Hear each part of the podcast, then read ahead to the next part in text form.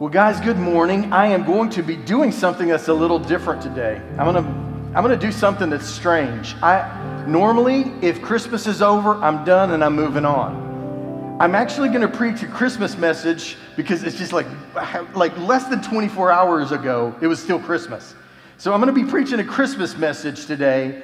Are y'all judging me right now? Like are I feel feel your judgment. I, I feel judgment. No, I'm kidding.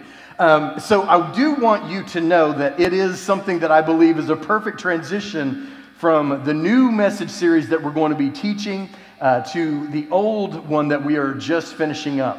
But before I do talk this last time about Christmas light shining in the darkness, I want to tell you guys something that happened to me actually this morning that is super embarrassing as well as incredibly frustrating. Now, how many of you guys have a like a fairly recent device like technology, like new iPhone or something in the last couple years, something in the last couple years with an Android. Here's, can I just vent for a minute? Here's what I want to say. I feel like things are getting better and easier. The cameras are getting amazing. This is fantastic. But the one thing that is getting worse, there's literally something that is going backwards, and it's called spell check or autocorrect. Can I get an amen? Like, autocorrect is the devil. I don't know if y'all knew that or not, but that is happening. Today, I sent out a text. I sent out an email to all of you guys, and autocorrect got me so bad. I want to share what happened. Here's what happened. I got my own email, and I was like, "Oh, this is great." I'm, you know, pouring out my heart to the church. I started off this email with a personal note. Shelly and I feel so blessed to be your pastor, first lady, all of this stuff. And here's what it said. Here's what autocorrect did to me. I was trying to write, "You guys are such a blessing to me." Here's what I found as I reopened my email EHC family, you guys are a sour a blessing to me. I just want you to know that there is nothing sour about you in my mind. And as I tried to say, you are such a blessing, the devil and autocorrect and his tool of autocorrect got me with that. There's nothing sour about the way I feel about you people. I love you guys. It is so good to see you, and sharing this day and all of the days leading up to this day has been such a blessing. Nothing sour. The only thing sour is, I, I don't know, is there a sour candy you guys eat or something? I don't know, but nothing else. Absolutely nothing else. You guys are such a blessing, and I am proud to be your pastor and grateful for that. Uh, so, uh, true confession is good for the soul. So, I'm just going to tell you guys um, we've all had something, a temptation that we've really had to resist hardcore. I mean, the temptation has been real. I literally was walking through my parents' uh, front room the other day. I'm not going to lie to you, my wife and my daughters together gave in to the same temptation a few different times, but I was able to resist. But I'm not going to act like I'm above it all. There was a couple of times that the tractor beam almost pulled me into the temptation. It is this temptation. Have you guys seen the Hallmark movie? I mean, it's just gone off the charts. I mean, I was walking through the front room and there were beautiful people living in houses that looked like they just came from a magazine and they were all doing nice things and there was a boyfriend who was involved but then he wasn't involved he was a good guy then he wasn't a good guy it was almost enough to pull me in but I resisted the Hallmark movie. Can I get an amen if you resisted the Hallmark movie? Any of you in here? All right. But some of you gave in to the temptation, didn't you? You're not proud of it, but you did. Let me see your hands if you watched at least two Hallmark movies this week. Come on, let, us see. I know if you, some of y'all are like elbowing your dad, like your dad. You, you watched a few. Here's what I know. I asked this the other day, and somebody goes, I haven't turned off the Hallmark channel all December, man. It's just going all, all December. Well, there is something incredible. It's an amazing phenomenon. A clairvoyant man can always guess what's happening in his wife's next Hallmark movie. It's breaking news from the Babylon Bee. It says local, Hudson, uh, local man Hudson Tregnog is attracting worldwide attention for a truly miraculous ability. According to sources, he can prophetically guess what's going to happen in whatever Hallmark movie he's watching with his wife. It's amazing. I am Tregnog, oracle of Christmas romance and revealer of small town mysteries, he says.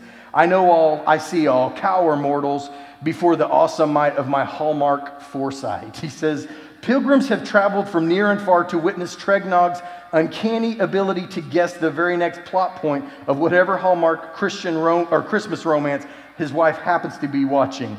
Watching Hallmark movies with him just isn't fun anymore, says Hudson's wife, Kara Tregnog. Will the hardworking female executive find love in her hometown during Christmas? Will she fall in love with the wealthy millionaire carpenter who has loved her since high school? Will her lame, uptight, big city boyfriend make a surprise visit to Christmasville to propose just as she's falling in love with another man? Will she secure that loan for her small town coffee shop that she's always dreamed of starting? He spoils it for me every time. In spite of his newfound fame, Tregnog remains humble. I didn't ask for this power, he says, but I can only hope that I can somehow use it to make a difference in this world and make it a better place. We're all hopeful for that, Tregnog. Thank you so much. And yes, as we continue today, I'm going to be sharing some things with you from a passage of Scripture that you might not necessarily think of as one of the best passages of Scripture that you've ever read. How many of you guys have ever had this thing where you begin a reading plan of the New Testament and you go to Matthew chapter 1, and there, if you're reading in the King James Version, it's so and so begat so and so. Or in the New International Version, it is something to the effect of so and so was the father of so and so. And then so and so was the father of so and so. And it goes all the way through, and there's about 15, 18 verses. And if you've kind of taken it upon yourself to read, you're reading this and you're going, I hope it's not all like this, the whole entire New Testament that I'm supposed to be reading. Well, today I'm going to be preaching from that passage. And yes, I know I shouldn't like make you uh, who are faithful to be here the day after Christmas endure all of this, but there's some really, really powerful things that we want to talk about today. So let's go to this next slide as we see it here. All scripture is God breathed according to 2 Timothy chapter 3 verse 16. So all scripture is equally inspired, but not all scripture is equally inspiring. But you look at this passage of scripture from Matthew chapter 1 that I'm going to be referring to, just simply up on the screen, but if you want to find it on your phones, if you want to follow along there, that's fine. But some scripture simply delivers on God's promises or moves the plot along. The truth of the matter is, is that God made prophetic promises and they need to be paid off in order for us to have the opportunity to see the faithfulness as well as the trustworthiness of God. And so, as God pays off the promises of making the Abraham seed, Isaac's son, the lion of the tribe of Judah, and all of these things that he predicted that Christ would be and become, they're all being paid off in Matthew chapter 1. So it's incredibly important that we have this information. If you guys are with me, say, Yep, got it. All right, very cool. Very good. So, very good. Here's the thing this genealogy that we see is not like other genealogies. It's, first of all, written by the one entity in all of human history that had a way to influence what was going to be his genealogy. You guys follow what I'm saying? As, as God's son, as the eternal God's son, he could change his genealogy. He got to choose his genealogy. He got to choose his place and time of birth. None of us ever have that opportunity, but Jesus had it. And in the process of being able to change whatever he wanted to change and bring about whatever he wanted to bring about, we see God's hand at work and how he chooses to work in our world. And it reveals a lot. And so I want to talk a little bit about that today as we look through these things. So let's go to our next slide. This is a passage of scripture that really so powerfully addressed by Timothy Keller in Hidden Christmas. This is the book I've recommended to you. A number of you guys have read it. Some of you have even read it twice. It's so good. I've read it at least two times, maybe three at this point. It is a fantastic book. And if you're looking for something to make the Christmas holiday mean something a little bit more powerful and reveal some things, check this one out. Let's go to this next slide here. And this is what he writes in Hidden Christmas. This is kind of a longer quote from the book, but I want you guys to follow along and then we'll look at the passages that he's talking about. Let's begin. It says, We live in an individualistic culture in which you recommend yourself to others with a list of your degrees, work experience, and accomplishments. That's not how it was done in a more communal, family oriented society. Matthew chapter 1 might look like a genealogy, and it is, but it is also a resume. In those times, it was your family, pedigree, and clan, the people that you were connected to that constituted your resume. So a genealogy was a way of saying to the world, This is who I am. And it is interesting to know that in those days, people tinkered with their resumes just as they do today. All right, now, that's kind of funny if you think about it. And I don't want anybody true confessing right now, but you know, you know, think about it. People tinker with their resumes just as they do today. We tend to leave out the parts of our record that might not make us look as good. And people did that in ancient times too. We know that Herod the Great purged many names from his public genealogy because he did not want anyone to know that they were connected to him. The purpose of a genealogical resume was to impress onlookers with the high quality and respectability of one roots, one's roots. But Matthew does the very opposite with Jesus. This genealogy is shockingly unlike other ancient genealogies. To begin with, there are five women listed, all mothers of Jesus. This will not strike modern readers as unusual, but in ancient patriarchal societies, a woman was almost never named in such lists, let alone five of them. You could call them gender outsiders in those cultures. Do you guys understand what's being said here? In other words, back in the day, if they were going to talk about where you came from and who your people were, that's how we refer to it in the South. Any Southerners in the house, uh, y'all know what I'm saying. Those are my people, right? Those are the people that I come from. They're from my, my people are in, the, in Arkansas and West Virginia, the only state in the Union that is in the North but is still decidedly South, right? That's it. That's where my people are from. Your people probably come from Texas and other places and even some other countries, right? But we have always kind of said, this is where my group comes from, often including our mother's side, including our father's side. Back in Jesus' day, never was a mother mentioned. Now, ladies, I still want y'all to leave here being my friend. I didn't say that was a good thing. I just said that's how it was. I didn't say that's how it should have been. I'm just saying that's how it was. Are we still friends, ladies? Ladies, come on. All right, a few of y'all, two of y'all are smiling at me. One of you is looking at me like it's my fault. It ain't my fault. This is how it was. But in that time, those folks would be considered gender outsiders. And again, we come to the place where Jesus can make the decision on his own genealogy and how it's written. And who does he include? He goes and he grabs the outsiders and he includes them. Now, that alone is worth coming for today, to be honest with you, because that alone helps you and me who know that in our heart of hearts, we don't belong in this family. We're not worthy of this family. And yet we are included and brought in.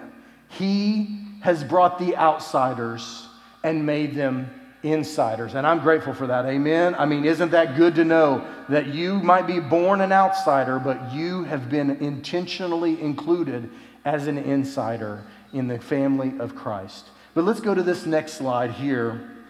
These are the outsiders that are listed. We're going to list through them here in just a moment in Matthew chapter 1. It begins with Tamar, and I want you to hear, and I'm going to talk a little bit, just in very, very brief passing. Tamar is mentioned. Her, her story is in Genesis chapter 38, and that story comes about as a woman who was kind of, um, kind of in an incestuous relationship. It is the kind of thing that Herod the Great would have scrubbed from his record. It is the kind of thing that you and I would hope never got found out by anybody when they're looking into who are Randy's people and where do they come from, right? You would hope that they didn't figure out about Aunt Tamar or Grandma Tamar, right? Because this is an embarrassing situation. And then you have Rahab, who was the prostitute that hid spies from Joshua chapter 2. So if you go back and read Joshua chapter 2, you hear about the spies that come in to Jericho to spy it out. But when they do, they need a hiding place. They need a spot where they will be safe, and they are hidden by a woman whose name is Rahab. And the incredible thing is, Rahab's name makes it into the genealogy of Jesus. Go a little further, the other outsiders are Ruth a widowed Moabite woman. And back in those days, if you were widowed, you were in big trouble. Because the truth of the matter is, is that in our modern world, you can make and, and, and, create industry, and many women are even outstripping the men as far as earning potential and their abilities. But in those days, because it was so gender slanted towards men and all of the power resided with men, it was something that often made women who were widowed have to resort to prostitution just in order to make ends meet for their children. It's a dangerous thing to be a widow, much less a widow from another country in the nation of Israel. And Ruth, that entire book of Ruth, is a story about her, and she was that widowed Moabitess from the book of Ruth. You can go back and look at her. She also is in Jesus' genealogy.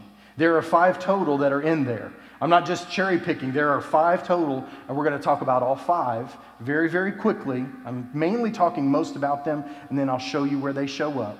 But then we have Bathsheba. How many of you know that name? Y'all know that name, right? Mm, that name, right? The, the world's most famous adulterous affair, probably, right? I mean, it's just incredible to think about that Jesus could have covered that up. Jesus could have shifted that around where she was not included. But Bathsheba, the woman who had the affair with King David, at King David's pursuit of her, by the way, King David and Bathsheba had the adulterous affair, all listed in 2 Samuel chapter 11. And then finally, we come to the, the person who would be doubted all of her life that she was actually a virgin and that is Mary, doubted for her virgin birth from Luke chapter 1 and Luke chapter 2. And yet she said, Be it unto me as you have said. In other words, God, if that's what you want for me, then that's what I will do. And so these are the five outsiders listed in Jesus' genealogy. Let's go to this next slide and you'll see where they are. Well, begin here. Something to learn. We talked about Herod the Great eliminating those people. Jesus did not. Let's go to our next slide there. And you don't miss this. When it comes to Christ's family, your standing does not qualify you any more than your sin. Your past sin disqualifies you for a place in God's family. So, no matter who you are or what you've done, you have a place in God's family. Now, I will say that there are things in our lives that we continue to embrace that might disqualify us for leadership in God's family but I will also say that there is a difference between leadership in God's family and a place in God's family. And so God has never taken a person and cast them out who is genuinely repentant of their own sin. And so I would say to you, whether your standing that you think qualifies you to get in or your past sin you think might disqualify you, neither one of those things are correct. All are equal at the foot of the cross, and in the face of grace, we all need it.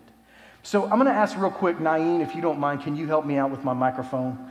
Um, and then let's go to this next slide. Okay, so Matthew chapter 1, verses 1 through 3. This is the genealogy of Jesus the Messiah, who is also called the Christ. He is the son of David, the son of Abraham. And then this is where we get into the King James version of the begats. Um, Abraham was the father of Isaac. Isaac was the father of Jacob. Jacob was the father of Judah and all of his brothers. And Judah was the father of Perez and Zerah, whose mother was what? Tamar. This is the woman who is included in his genealogy, and it is a reminder, it is a punch in the face to be reminded that this woman had a past that everyone should be ashamed of. But Jesus says, What? I'm not ashamed. I'm not ashamed. I'm not ashamed of this person and the past that comes along connected to their name. Wow, powerful. Let's go to our next slide. And then this next slide here is from Matthew chapter 1, verse 5 through 6. Salmon, the father of Boaz, whose mother was Rahab. And then he goes on down Boaz, the father of Obed, whose mother was Ruth, Obed, the father of Jesse, and Jesse, the father of King David. So you see where it all fits in line. And you would think that King David would be the one that they would be proud of, but they're calling special attention to the mother named Rahab. And then in the next slide, this same passage of scripture, just highlighting the mother Ruth, who was not purebred according to Jewish customs but yet was included this Moabite widow who was included. And then we go to this next slide and we see again God's grace. Let's go to this next slide. and Jesse the father of King David. And David was the father of Solomon, whose mother had been Uriah's wife. Do you see what he's saying? He's including the man that David had murdered to cover up his adulterous affair. He had that man murdered. He makes it into Jesus' genealogy so that the story will not be forgotten. He does not have to include the wife. He definitely doesn't have to include the man that she was married to before she gave birth to Solomon. But here's what happens God says, No, no, no, no, no. I'm not going to leave it in the closet. I'm not going to leave it hidden in the darkness. I'm going to drag it into the light, and I am going to redeem it. Now, we talk a lot about Jesus being the Redeemer. And we talk a lot about that in the, in the way of Him being the person and the man and the Savior who redeems us from our sins. But I talk a lot about this because this has been so powerful in my life. Jesus is not only the one who redeems me from my sins, but He is also the one who drags my past that I am embarrassed of, and He drags it into the light and He makes it whole and a part of my story that brings glory and honor to Him because I'm not perfect and I know that I'm speaking to a bunch of people who aren't perfect. Can I get an amen? Right? And isn't it a beautiful thing that God's not saying, okay, well, I tell you what, let's, let's keep that kind of hidden if we can. Let's keep that over in the closet where nobody sees. And if somebody stumbles across it, we'll cross that bridge when we come to it. That's not what Jesus is doing. He's taking it and bringing it to full display and letting everyone know, just so you don't forget, Bathsheba is in this line as well. You guys with me? Amen? Okay, so let's go on here and we go to this next slide. And this, and this says, it should be 12 and 13. And Jacob was the father of Joseph, the husband of Mary, and Mary was the mother of Jesus, who is called the Messiah or Jesus Christ. And make note of this, by the way. Do you see how Matthew writes that? He was the husband of Mary, but he is not listed as the father of Jesus. Do you know why? Because who was the father of Jesus? God Himself was the Father of Jesus. And yet, what an incredible honor to be chosen to be the earthly Father that is, in some ways, a small representation of the Heavenly Father. What an amazing thing. And isn't it incredible that this is the story and the genealogy of Jesus the Messiah, and all of this is dragged into public view? It is set down in front of us and said, This is what it means to be a part of Christ's family. These are his kind of people. The one who could have changed it did not. The one could, who could have hidden it did not. He instead did the exact opposite and drug it right into full view and said, These are the kind of people that identify with me, and I, in turn, identify with them. It's powerful.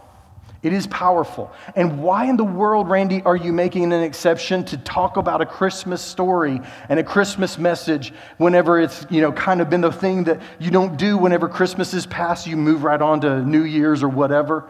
I can't think of a better time than to talk about what Christ is doing because here's what I know.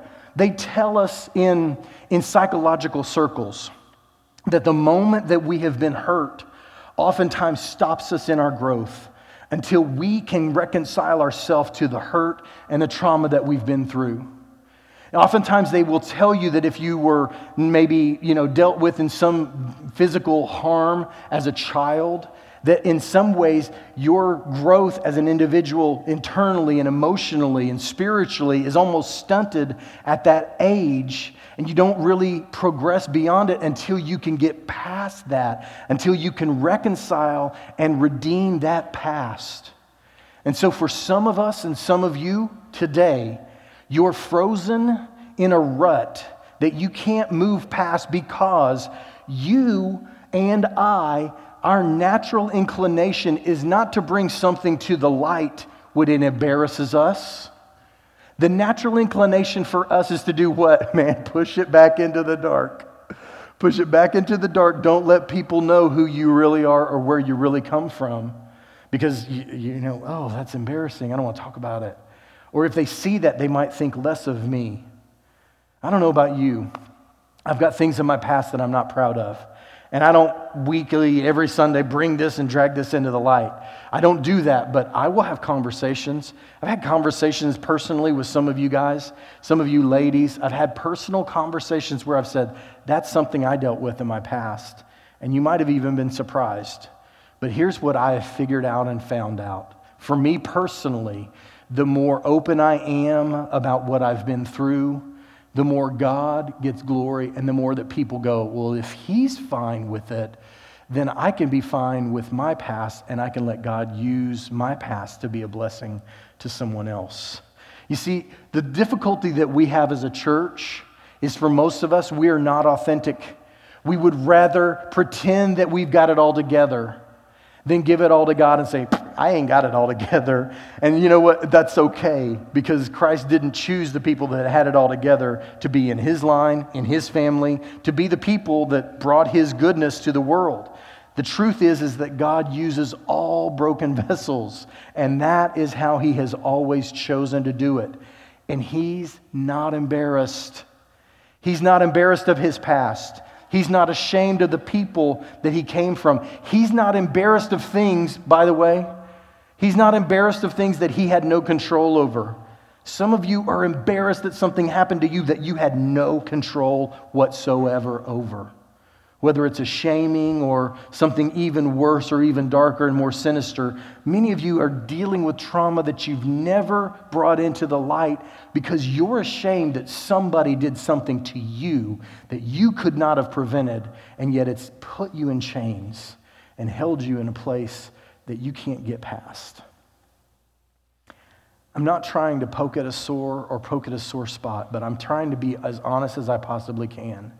If we are called to be like Christ, he embraced where he came from and what his past was. His past did not define him. He defined and redefined and redeemed his past. You guys with me? Can you say amen? Okay, so let's move on very quickly. And I believe, uh, yeah, outsiders by gender, outsiders by nationality or race, outsiders by their practice or their past, something that they did, they chose to do. And by the way, let's not pretend that we haven't chosen things that we wish we could re- redo or undo. But you know what? That's who I used to be. That's not who I am anymore. That's how you deal with it. It's what I used to do. I was way off, man. I was way off. I thought that was cool. It wasn't. I thought that was good. It wasn't. I thought that would bring me peace. It didn't. And then you just say, But now that I know Christ, I've left all that stuff and junk behind and I don't miss it. I instead enjoy where I am. That's how you just go beyond those things, even if you chose them for yourself. Very quickly, let's go again. This next slide, this is the big idea. As a Christian, never give your past your permission to control your present. You guys say that out loud with me on the count of three. Ready? One, two, three. As a Christian, never give your past your permission to control your present. How many of you know that your present determines your future? It does, right? I mean, wherever you're walking right now and wherever you're choosing doesn't mean that you can't make some adjustments. Not that at all. But you can't continue to stay on that path forever without it affecting your future. So here's what I would say for many of us, we are giving our past our own permission to control how we feel about today how we relate to other people today, how we carry ourselves in the world today, what we are willing to give an opportunity in our own lives today. We give ourselves no problems, you know, no, we can't do that. We can't do that. That's too big of a problem for me. I can't handle it. I'm not that strong, all because of the past that we've given permission to control us. But don't miss this. Uh, uh, Uh, as we move to this next slide. Your history will always be a part of your story. Your choices determine if it is a prologue or if it becomes the plot of your life. You can never conquer what we cannot confess. That is true in our lives. We can never conquer what we cannot confess. It will always have a hold on us.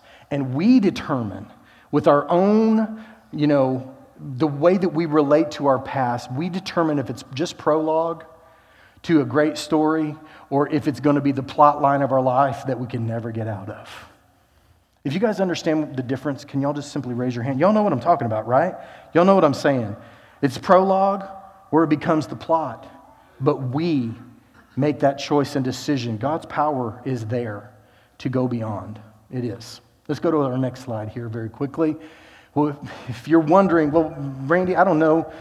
Maybe that's me, maybe that's not. I don't really know. Can I just say this is maybe four or five ways that you can kind of see if your past is controlling you. If you've got constant comparisons to other people, if there's a lack of joy even when you accomplish goals because somebody else is doing better than you are, well, so that's probably a bad thing and a bad sign. Or if you're consistently tearing down others and tearing them down somehow makes you feel better.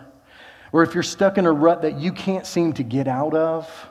Or if you lack, you know, you have a lack of full honesty, even when you know you can trust people, it's very possible that these are signs that your past has got you bound up and you've not passed your past, so to speak. Okay? So these are five different ways. This is not scientific, this is not something, but I would say if you're honest with yourself and you look at that list and you say there's three or four things on there, your past has probably got way too much control of your present. And you sure don't want that to continue where it controls your, what am I going to say? Your future. All right, let's go to our next slide.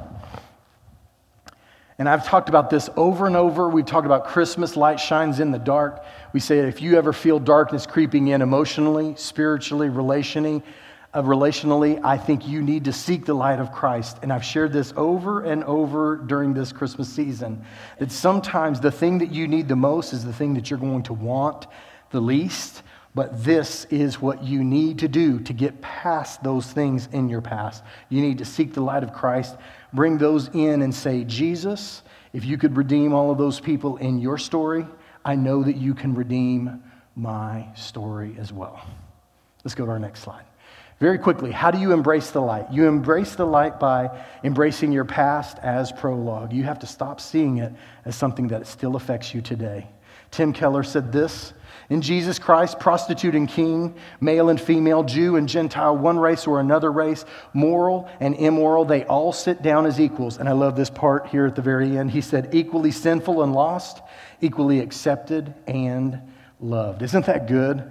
For all of us, as people who are part of Christ's family, we are all equally sinful and lost. Can I get an amen? Equally sinful and lost, and we are also all equally accepted and loved. Can I get an amen on that too? But the question is do you live like that? Or do you just know it? Because, see, the big difference comes when you stop knowing it up here. Podcast people, I'm pointing to my head, all right? You know it up here, but you don't know it here, and I'm pointing to my chest right now, right? So you've got to let it go from here to the head and down to the heart. This is the longest distance in the whole world, right here. Things that you know versus things that you live and know right? So let's keep going here very quickly. You embrace the light by embracing your past as prologue, and then you run an honest scan of self right now. You see, our past is just prologue if we are proud of the way that we are living or the direction that we are moving right now. You see, we've all been people who've had one of those times in our life where we're not proud of where we were. We look down at our feet and we're like, this is not where I want to be standing. I want to be over there. But isn't it interesting how we feel different where we say, you know, we look down at our feet and our feet are moving in a direction that we're proud of. And we say, I'm not where I was yesterday. I'm not yet where I want to be, but I'm moving in the right direction. Right? And so you run an honest scan of yourself and you see, is this good or is this bad? And can I just say, can, can I just make this real, real applicable? Have you noticed how negative things are in our social media space. And by the way, just in case you were wondering, just because it comes from your burner account, it's still a sin. Can I get an amen on that, right? I mean, you know, you send something hateful to someone from the burner account, it's still you and it's still sinful. All right, so look at this. I love this next slide here. He says, I noticed a guy on Facebook that was better than me at mounting TVs. So instead of hating on him, I reached out and offered him to pay him to teach me how to protect, perfect my craft. Stop right there. Y'all see that all the time, right? I mean, online, somebody says, Hey, I'm doing this. And then somebody chimes in with negativity for no reason or purpose, right? You don't know why, but somebody feels it's better for them if they tear someone else down. I love this. This guy's like, man, I saw him and he was better than me. And instead of getting upset or tearing him down or saying something negative or hateful to him, I decided that I would lift him up and I would reach out to him. Can, you see how much more Christ like that is? And he says, instead of hating on him, I reached out. I offered to pay him to teach me how to perfect my craft. He didn't accept the money, but instead we formed a partnership, and the rest is history. And then he says, Brothers, don't hate, we elevate each other. Can I get an amen, right? Man, I mean, your whole life might change if you just decide to have that last line as your you know brothers and sisters we don't hate on other brothers and sisters we elevate one another if i can't say something nice i don't say nothing at all that's old school that's how it used to be but that's not what we're doing in our world today. We're finding reasons to hate and tear people down. And here's another way. If you've never figured it out, you can always just do the red light, yellow light, green light. This is a perfect way of judging where you are in your life. Red light, I need to stop doing this right now. Okay? And then fill out whatever that is. And then you ask yourself, what is it that I need to be careful of that might get a hold of me and take me down the wrong path if I just keep going on that path without being circumspect, without being wise? And then what is the one thing, you know what, I've got this going in my life and I definitely need to keep going on that path because it's a good thing. So if you're ever wanting to do a self evaluation, it's just as easy as a stoplight. What do you need to stop? What do you need to be careful of? And what do you need to keep doing? It's just that easy. And if you did that in your life a lot, where you're talking about a relationship or spiritually or with your kids or with your finances, there's so much there to learn, and you're smarter than you realize. But most of us just never hit the pause button long enough to look and do a little bit of self evaluation and then make the changes that we need to make. So, how else can we embrace the light? Thirdly, well, first of all, you embrace your past as prologue. You run an honest scan of yourself right now and get moving in the path that brings you pride. And then you set Romans 8 1 as your ready reminder when doubt creeps in. Here's what I mean. Have you guys ever had that thing where you made a good decision and you started going in the right path, and then you go, you know what?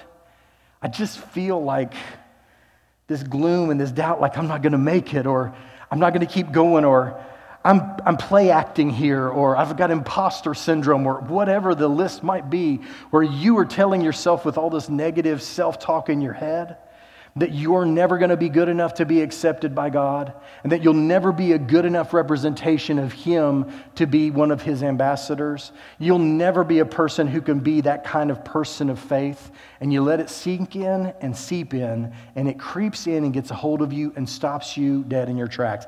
Asking for a friend, has it happened to one of your friends, right? You know what I'm saying? It's happened to all of us.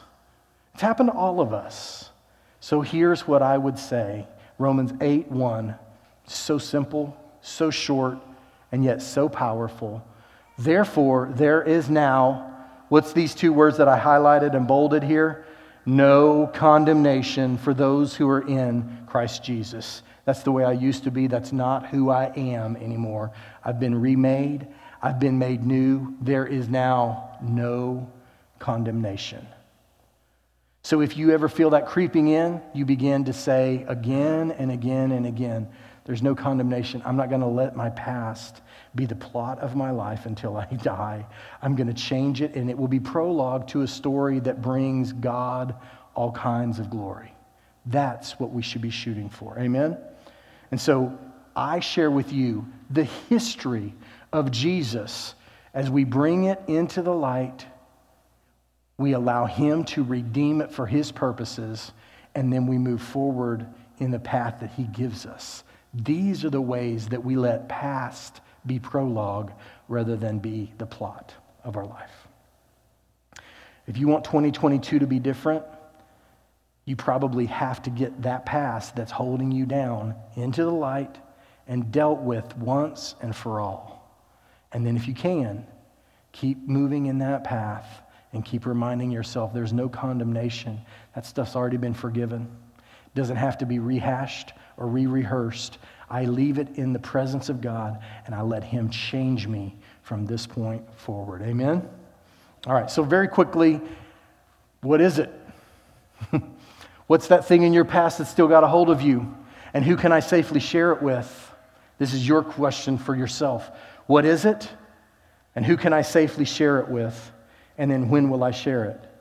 These are the three steps to getting it past your situation, getting it, bringing in, letting it shine, being redeemed, and then moving on.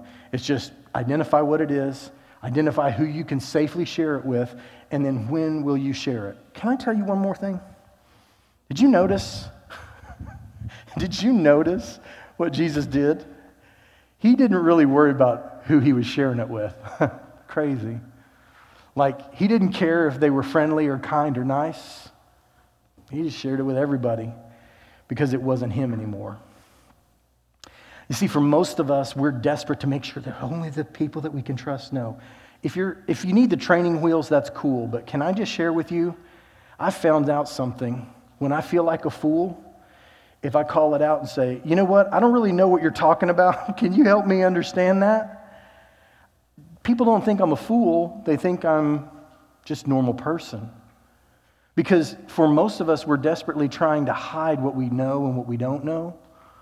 And we just simply say, trust me or not, trust you or not, it doesn't matter. I'm not going to let you, as a friend or an enemy, determine what God is doing in my life. For most of us, we never tell a, an enemy our weaknesses. But the incredible thing is, is if we're willing to take our weaknesses and say, that's where I used to be, but that's not where I am anymore they've got no more ammo to hit us with. Isn't that crazy? Just a thought. Yeah, they say that the word to the wise is sufficient. I don't know. Take that for whatever it's worth. But don't stay where you are. Keep moving and changing. All right, so let's very quickly ask this big question What part of your past is still affecting your present? And what may be determining your future because you haven't brought it into the light and let God redeem it yet. Let's check out this movie.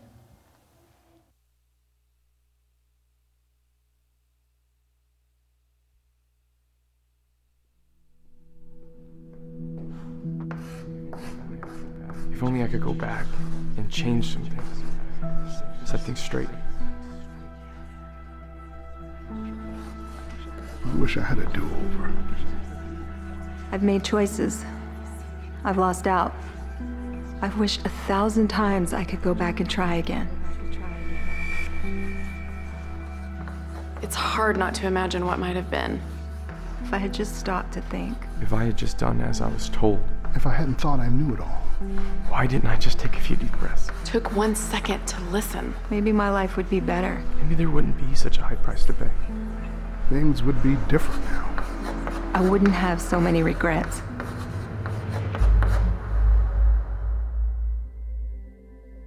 But is everything lost?